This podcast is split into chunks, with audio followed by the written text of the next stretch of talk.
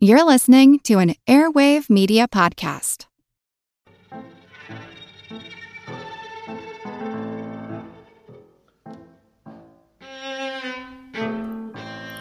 The reign of Queen Victoria is remembered principally for two things imperialism and prudishness. Sexual repression was the watchword of the era. Fashion trends soon saw women in dresses that reached from their jawbone to the ground. A glimpse of ankle was so scandalously arousing that even tablecloths got longer, lest a proper gentleman accidentally see a particularly well turned table leg. Except, despite that being what we know about the Victorian age, less than half of what I just said is true. My name's Moxie, and this is your Brain on Facts. Get ready to geek out. The Wired Science Podcast explores all the latest and greatest in science everything from strange diseases and biological breakthroughs to interesting tech and mysteries in outer space. Listen to Wired Science today, wherever you get your podcasts. That's Wired Science, wherever you get your podcasts. Julius Caesar was born by caesarean section. That's where the name comes from. No. A cesarean or C section is the medical term for the surgical delivery of a baby by cutting through the abdomen and uterus. And it's widely held that cesarean sections got their name from the famous Roman ruler Gaius Julius Caesar. Julius Caesar had been touted for centuries as the first person, or at least the first soon to be famous person, to be born that way. Therefore, the process was called a cesarean. It's apocrypha that's been copy pasted for a long time much longer than Washington and the Cherry Tree, which we talked about in the first installment of his story way back in February of 2018. That was before I was numbering the episodes. The surgical removal of a baby from the womb was already a thing before Caesar was born, so he wasn't the first to be on the receiving end of it, much less to bestow its name. In fact, he wasn't even born that way. The idea has been repeated since a 10th century Byzantine Greek historical encyclopedia called the Suda, which said, The emperors of the Romans received this name from Julius Caesar, who was not born. For when his mother died in the ninth month, they cut her open, took him out, and named him thus. For in the Roman tongue, dissection is called Caesar. So the text states that the Caesarians are not named after Caesar, but Caesar is named after the Caesarians. In Latin, caesus, or casus, I did not do well in Latin, is the past participle of cadere, meaning to cut. And I can't speak to the veracity of the Latin, and feel free to at me at Brain on Facts Pod on Twitter and Your Brain on Facts on Facebook and Instagram. But one thing that is clear is that Caesar wasn't born by C section. At the time that Gaius Julius was born, the practice of cutting a baby from its mother was actually required by law but only if the mother had died. Known as the Lex Caesarea, the law was established hundreds of years before Gaius Julius was born, in the time of Numa Pompilius, about 715 to 673 BCE, stating that if a pregnant woman died, the baby had to be taken from her womb. This was to comply with Roman ritual and religious customs that forbade the burial of pregnant women. The Lex Caesarea doesn't mention the child surviving. That wasn't what they were concerned with. Religious practice at the time was very clear that a mother could not be properly buried if she was still pregnant. That was the original purpose of the procedure. Somewhere along the line, ambitious physicians thought it might be possible to take what had been a post mortem preparation and turn it into life saving medicine. For the child, at least. As a testament to the fact that women did not survive cesareans back then, the Lex Caesarea requires a living mother be past the 40th week of pregnancy before the procedure was performed. This meant the best chance of survival for the child in carry, as well as reflecting an acceptance that the mother was not going to survive. A situation that continued until the late 19th century. Combine that new information with the fact that Caesar's mother was alive until he was an adult, and the whole idea falls apart. Not only had his mother Aurelia survived delivering Gaius Julius, she was heavily involved in his upbringing, a prototype of today's helicopter parenting. Quick bonus fact The word helicopter isn't made up of heli and copter, but from helix for spiral and pteron for wing, like the word pterodactyl. With scrupulous piety and modesty, the historian Tacitus wrote, she regulated not only the boy's studies and occupations, but even his recreations and games. Aurelia raised Gaius Julius herself rather than shunting him off to nurses. She helped him out of a particularly bad scrape when his refusal to divorce his current wife made the whole family the target of a powerful enemy. And when Caesar was away on campaigns, Aurelia kept a close watch on his next wife, Pompeia, to make it more difficult for her to cheat on Caesar with her lover Claudius. And Aurelia died 10 years before Julius Caesar did, so obviously not in childbirth. Speaking of smart mothers, you can find a lot of smart mothers in the Facebook group The Brainiac Break Room, which you can find at facebook.com slash groups plural slash brainiac break room, where I post whatever interesting things I find on the internet during the day that don't fit with that week's theme and therefore don't make it to the main social feeds. And you can post on there too. Just as our buddy Sean Klaus Morse posted last week, in 1641, the Massachusetts colony passed a law that allowed parents to take their children to court for disobedience and sentence them to death. The law was later amended to include girls and was not repealed until 1973. Thank goodness all of our parents didn't know about that law when we were teenagers. There are also lots of smart cookies over in the member rolls of patreon.com slash yourbrainonfacts. There won't be an episode of Spot the Lie for December, what with the holidays and jobs and kids and such, so look for a regular plain old bonus episode, which I often do on topics that are a bit too blue for the main show, coming in the next few days. While C sections were a death sentence for most of history, there is a case, believed to be the only one of its kind, of a woman and child surviving after she gave herself a cesarean section without a doctor.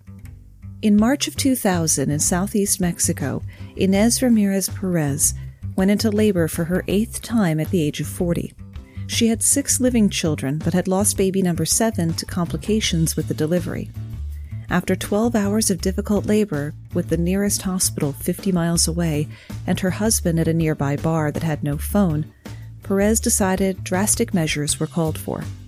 She took several swigs from a bottle of liquor to dull the pain and used a six inch knife to make three vertical incisions in her abdomen. She had no medical training, but drew on what she knew of the internal structures of animals that she'd butchered. After about an hour of grueling work, the likes of which I certainly cannot imagine, she was able to pull the baby boy out of her own womb cut the umbilical cord, and then pass right the f- out. When she regained consciousness, Perez sent her six year old to town to find help. He returned with a local health aide who sewed up Perez's wounds with ordinary needle and thread. Other health aides then arrived and helped transport Perez and the newborn Orlando to a hospital eight hours away where doctors were able to patch her up properly. The obstetricians at the hospital marveled at Perez's self administered surgery. She hadn't hit any internal organs, apart from the one she was aiming for, had no internal bleeding, and no infection set in. The doctors would eventually publish her story in the International Journal of Gynecology and Obstetrics, which help to shine a light on the plight of women who live in remote locations without access to adequate medical care.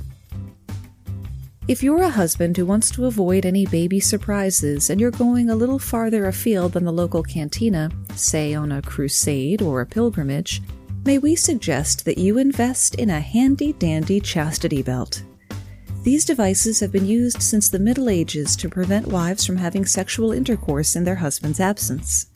Ride away with the only key, safe in the knowledge that your marital assets will remain unpurloined until your return. To this day, metal and leather chastity belts reside in museum cases around the world, testament to their effectiveness, or at least to the potent mix of paranoia and misogyny. According to curators at the Semmelweis Museum in Budapest, which displays an exhibition on the history of chastity belts in 2010, the belts were thought to have been introduced as an answer to unchecked female promiscuity when knights left for battle. The inclination to believe the myth of the chastity belt is understandable, though. In medieval Europe, any sexual activity that did not lead to the conception of a baby within wedlock was forbidden. According to Albrecht Clausen, author of The Medieval Chastity Belt, a myth making process, the devices were first mentioned in a treatise on siege machines written by Konrad Kyeser in 1405. Kyeser was a German engineer and artist, and the concept for the chastity belt appeared in the afterword of his treatise, wherein he described the belt as an imaginative joke. Kyeser's book also contained fart jokes, a fanciful elevator, and invisibility devices. His is one of the few contemporary sources found to mention chastity belts at all, and clearly one not to be taken too seriously. The more that academics search for references, the more they begin to question the authenticity of these devices. No author of sermon literature, of penitentiary texts, or didactic and legal writings have ever mentioned the chastity belt, probably because already the basic idea behind it defies the basic needs of the female body, Clausen wrote. Lesley Smith, a scholar of late 16th century history and curator for Tutbury Castle in the UK, agrees. In a 2007 article for the British Medical Journal, she wrote, I have traveled abroad and looked at art collections, and as yet haven't seen a chastity belt that can be proved to be medieval in origin. Not only is there scarce historical evidence that chastity belts were an actual undergarment in the Middle Ages, there's no logic to support their existence either. A chastity belt might stop your wife from fooling around while you're gone, but it could just as well kill her before you get back. The historic examples in museums and books are mostly made or entirely made of metal.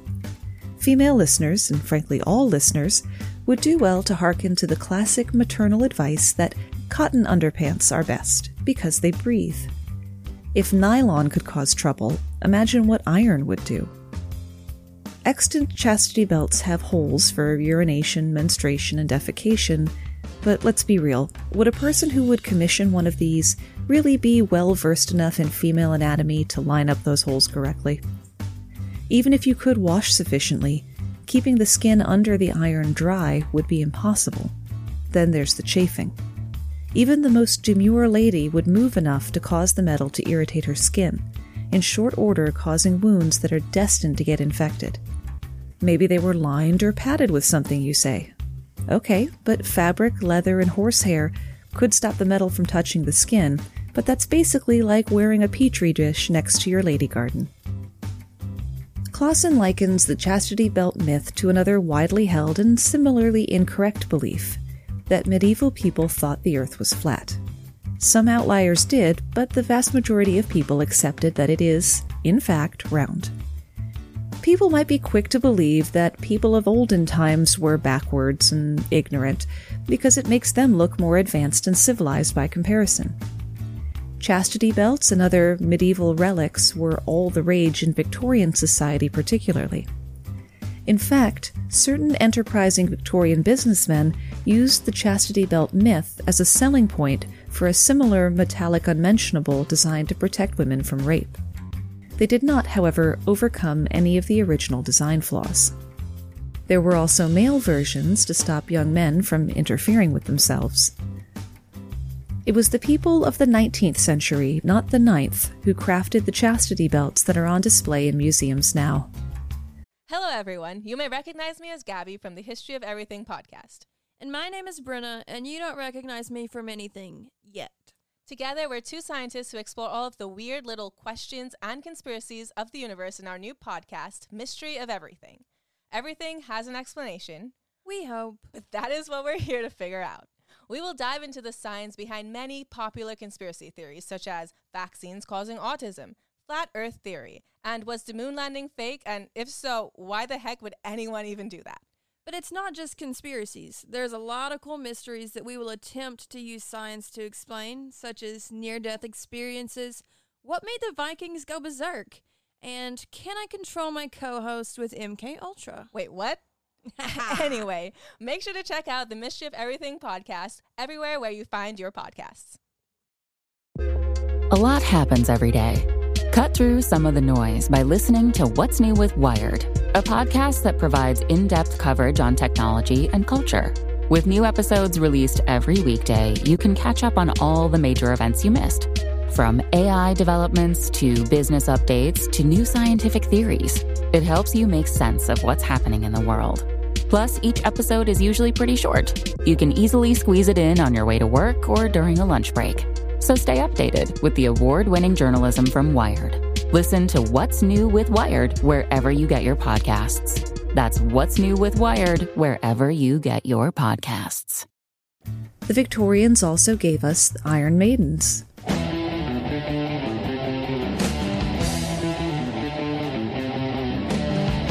No, not Iron Maiden capitalized, the Iron Maiden, as in the sarcophagus shaped, spike encrusted torture device. When many people think about the Middle Ages, they see it as a time when people were tortured by a wide variety of diabolical instruments. These instruments stand on display in museums and populate every form of media. The fact that they, like the chastity belt, didn't exist in the way or in the when that we've been told they existed hasn't dampened our interest in the slightest. Says L.A. Parry in his book The History of Torture in England What strikes us most in considering the medieval tortures is not so much their diabolical barbarity, which is indeed impossible to exaggerate, as the extraordinary variety and what may have been termed the artistic skill they displayed. They represent a condition of thought in which men had pondered long and carefully on all the forms of suffering, had compared and combined different kinds of torture, till they had become the most consummate masters of their art, had expanded on the subject all the resources of the utmost ingenuity, and had pursued it with the ardor of a passion.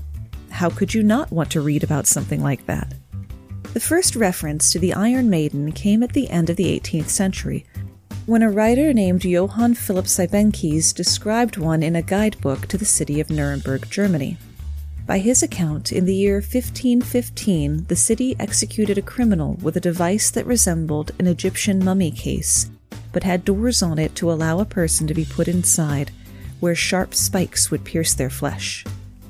Slowly, so that the very sharp points penetrated his arms and his legs in several paces, and his belly and chest, and his bladder and the root of his member, and his eyes and his shoulders and his buttocks, but not enough to kill him, and so he remained making great cry and lament for two days, after which he died.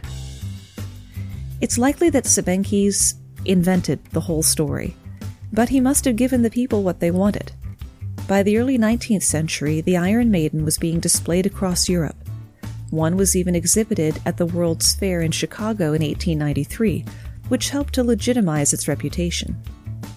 The Iron Maiden of Nuremberg was later denounced as a fake, but by then the idea was deeply entrenched. The Iron Maiden was still included in medieval histories, with some books claiming it was used as far back as the 12th century. Siebenkees wasn't even the first to dream up a terrible box full of nails as a torture device. The City of God, a Latin book of Christian philosophy written in the 5th century, tells a tale of torture of the Roman general Marcus Attilius Regulus, who was locked in a nail studded box. He didn't die from being impaled, but was forced to stay awake lest the nails pierce his skin, and eventually died of sleep deprivation. It doesn't take much reading on the topic of medieval torture devices to notice that evidence is thin on the ground. While some devices like the rack, the pillory, stocks, Catherine wheel, those were all real, and the ancient world used such outrageous punishments as the brazen bull, a hollow metal bowl that the condemned was locked into and under which a fire was built, so that the person's cries of anguish sounded like the bull bellowing. The more bizarre, ingenious, or sadistic accounts from the Middle Ages start to look thin under scrutiny. The events recounted tend to take place in the 17th to 19th centuries, not the Middle Ages at all. Anecdotes reportedly from the Middle Ages may be included, but I wouldn't go hanging my hat on an anecdote. The first written reference to many devices also comes too late. Like the chastity belt, there are no contemporary accounts of the devices being used, even in the criminal record. The authors will mention various torture devices and usually add in some statement that while we first hear about them in the 17th century, it was undoubtedly or sure to have been also seen in medieval times.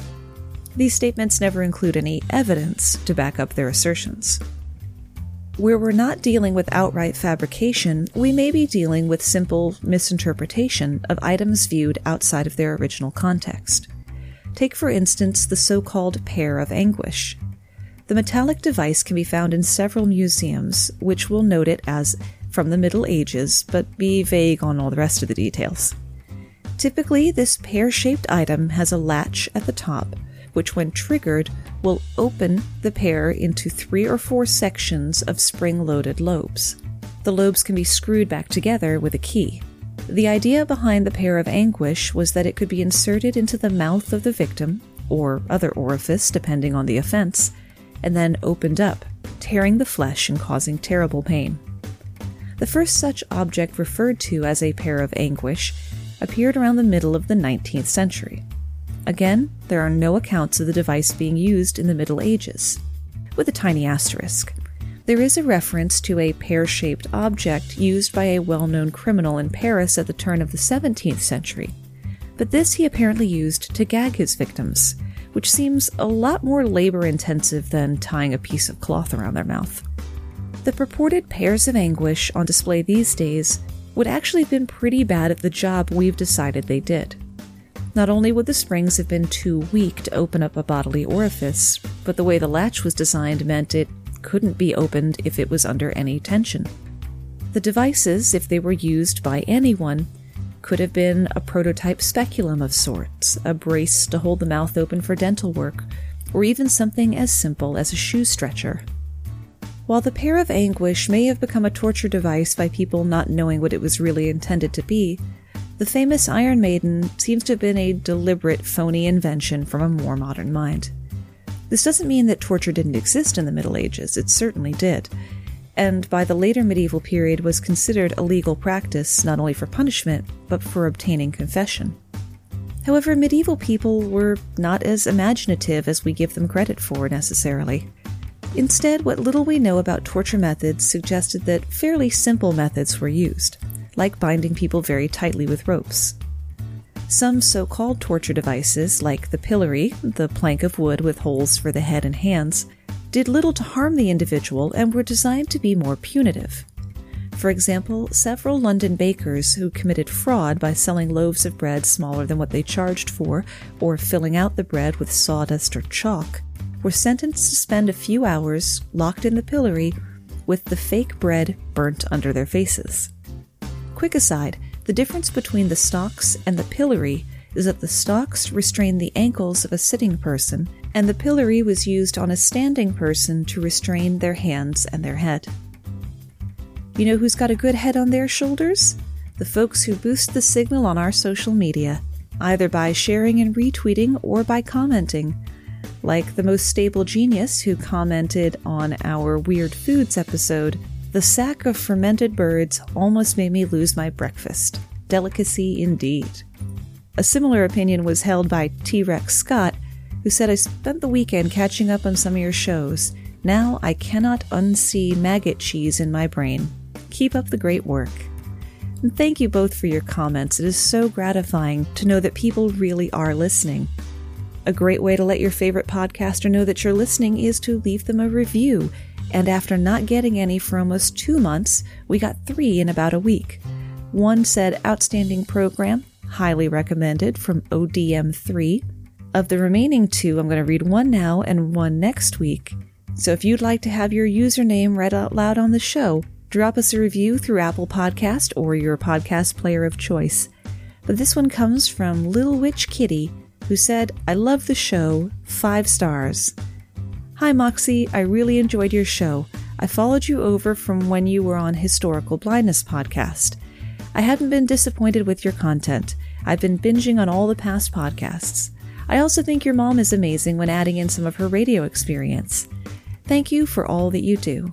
And thank you, Little Witch Kitty, they were referencing the episode that my mom guest starred on called Words You Can't Say on TV or Radio.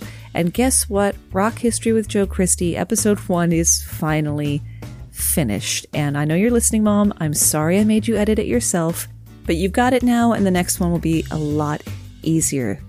So everybody can look for the first episode, which is, of course, about Woodstock, on this feed over the weekend. And you can also follow Rock History with Joe Christie on your favorite app coming soon. So, we've talked a lot about the Victorian era. Do you know what else Victorians loved? Egypt. It's a bit clunky of a segue, but it'll do. If one image had to be chosen to represent Egypt, you couldn't do better than the pyramids. These colossal structures, some originally covered in brilliant white limestone, served as the final resting place of the pharaohs, built almost in defiance of their own size by the hands of slaves. You want to guess what part of that statement I'm about to debunk? The belief that slaves were principally responsible for pyramid building likely began with the ancient Greek historian Herodotus, who described the pyramid builders as slaves. This was passed from historian to historian, eventually making its way into popular culture, like the movie Cleopatra, a garbage fire of a production that I'll get around to covering one day. In 2010, archaeologists discovered tombs more than 4,000 years old that belonged not to the royal family, but to the people who worked on the Great Pyramids of Giza, providing evidence that it was not slaves that built these ancient monuments. The series of modest, nine foot deep shafts held a dozen skeletons of the pyramid builders. They were perfectly preserved by the dry desert sand. Near to them were jars that once contained beer and bread meant for the afterlife. The mud brick tombs were uncovered near the Giza pyramids, stretching beyond the burial site first discovered in the 1990s and dating to the Fourth Dynasty, which ran from 2575 BCE to 2467, when the Great Pyramids were built on the fringes of Cairo. Egypt's archaeology chief Zahi Hawass said that the findings show that the workers were in fact paid laborers. According to Hawass, the builders came from poor Egyptian families from the north and south and were respected for their work. They were so respected that those who died during construction were bestowed the honor of being buried in tombs near the sacred pyramids of their pharaohs. No way would they have been buried so honorably if they were slaves, Hawass says. The tombs contain no gold or valuables, which luckily for us made them unappealing to grave robbers. The bodies were not mummified, but were arranged with their heads pointing to the west and their feet to the east in accordance with ancient Egyptian beliefs. It took 10,000 workers more than 30 years to build a single pyramid. Evidence suggests that during that time they worked in three month shifts. The builders ate far better than slaves, too, with meat being a staple in their diet. Further evidence from the site suggests that the workers consumed about 21 head of cattle and 23 sheep every day sent in from local farms. Though they weren't slaves, the pyramid builders did lead lives of hard labor. Their skeletons have signs of arthritis, and their lower vertebrae show various signs of wear and injury. The builders weren't slaves, and they weren't Jewish either, as usually goes hand in hand. Says Amihai Mazar, professor at the Institute of Archaeology at the Hebrew University of Jerusalem, no Jews built the pyramid because Jews didn't exist at the time when the pyramids were built. The Old Testament book of Exodus says, So the Egyptians enslaved the children of Israel with backbreaking labor. According to Mazar, if the Hebrews built anything, it was the city of Ramses, as mentioned in Exodus. According to Dieter Wildung, former director of Berlin's Egyptian Museum, the construction of the pyramids and the story of the Israelites in Egypt were separated by hundreds of years. The myth of the slaves building pyramids is only the stuff of tabloids and Hollywood, he told the Associated Press. The world simply could not believe the pyramids were built without oppression and forced labor, but out of loyalty to the pharaohs. And that's where we run out of ideas, at least for today. But hopping back to the supposedly prudish Queen Victoria. For starters, she had nine children, with a husband about whom she wrote passionately in her diary and in letters. If anything, it looks like Albert was the prudish one. Queen Victoria's art collection showed a fondness for the naked human form, both female and male. And on at least three separate occasions, she gave nude paintings to Prince Albert for his birthday. Now, does that sound like a prude to you? Remember that you can find the script for today's show and links to the sources at yourbrainonfacts.com. Thanks for spending part of your day with me.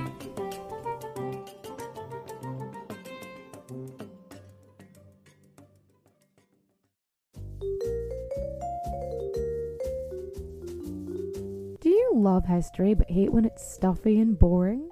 Well, look no further and join me, Katie Charlwood, your friendly neighbourhood social scientist and reader of books, as I delve into unsolved historical mysteries, murders by gaslight, and of course, women who have been misrepresented through all time. On Who Did What Now, the history podcast that's not your history class. Listen wherever you get your podcasts.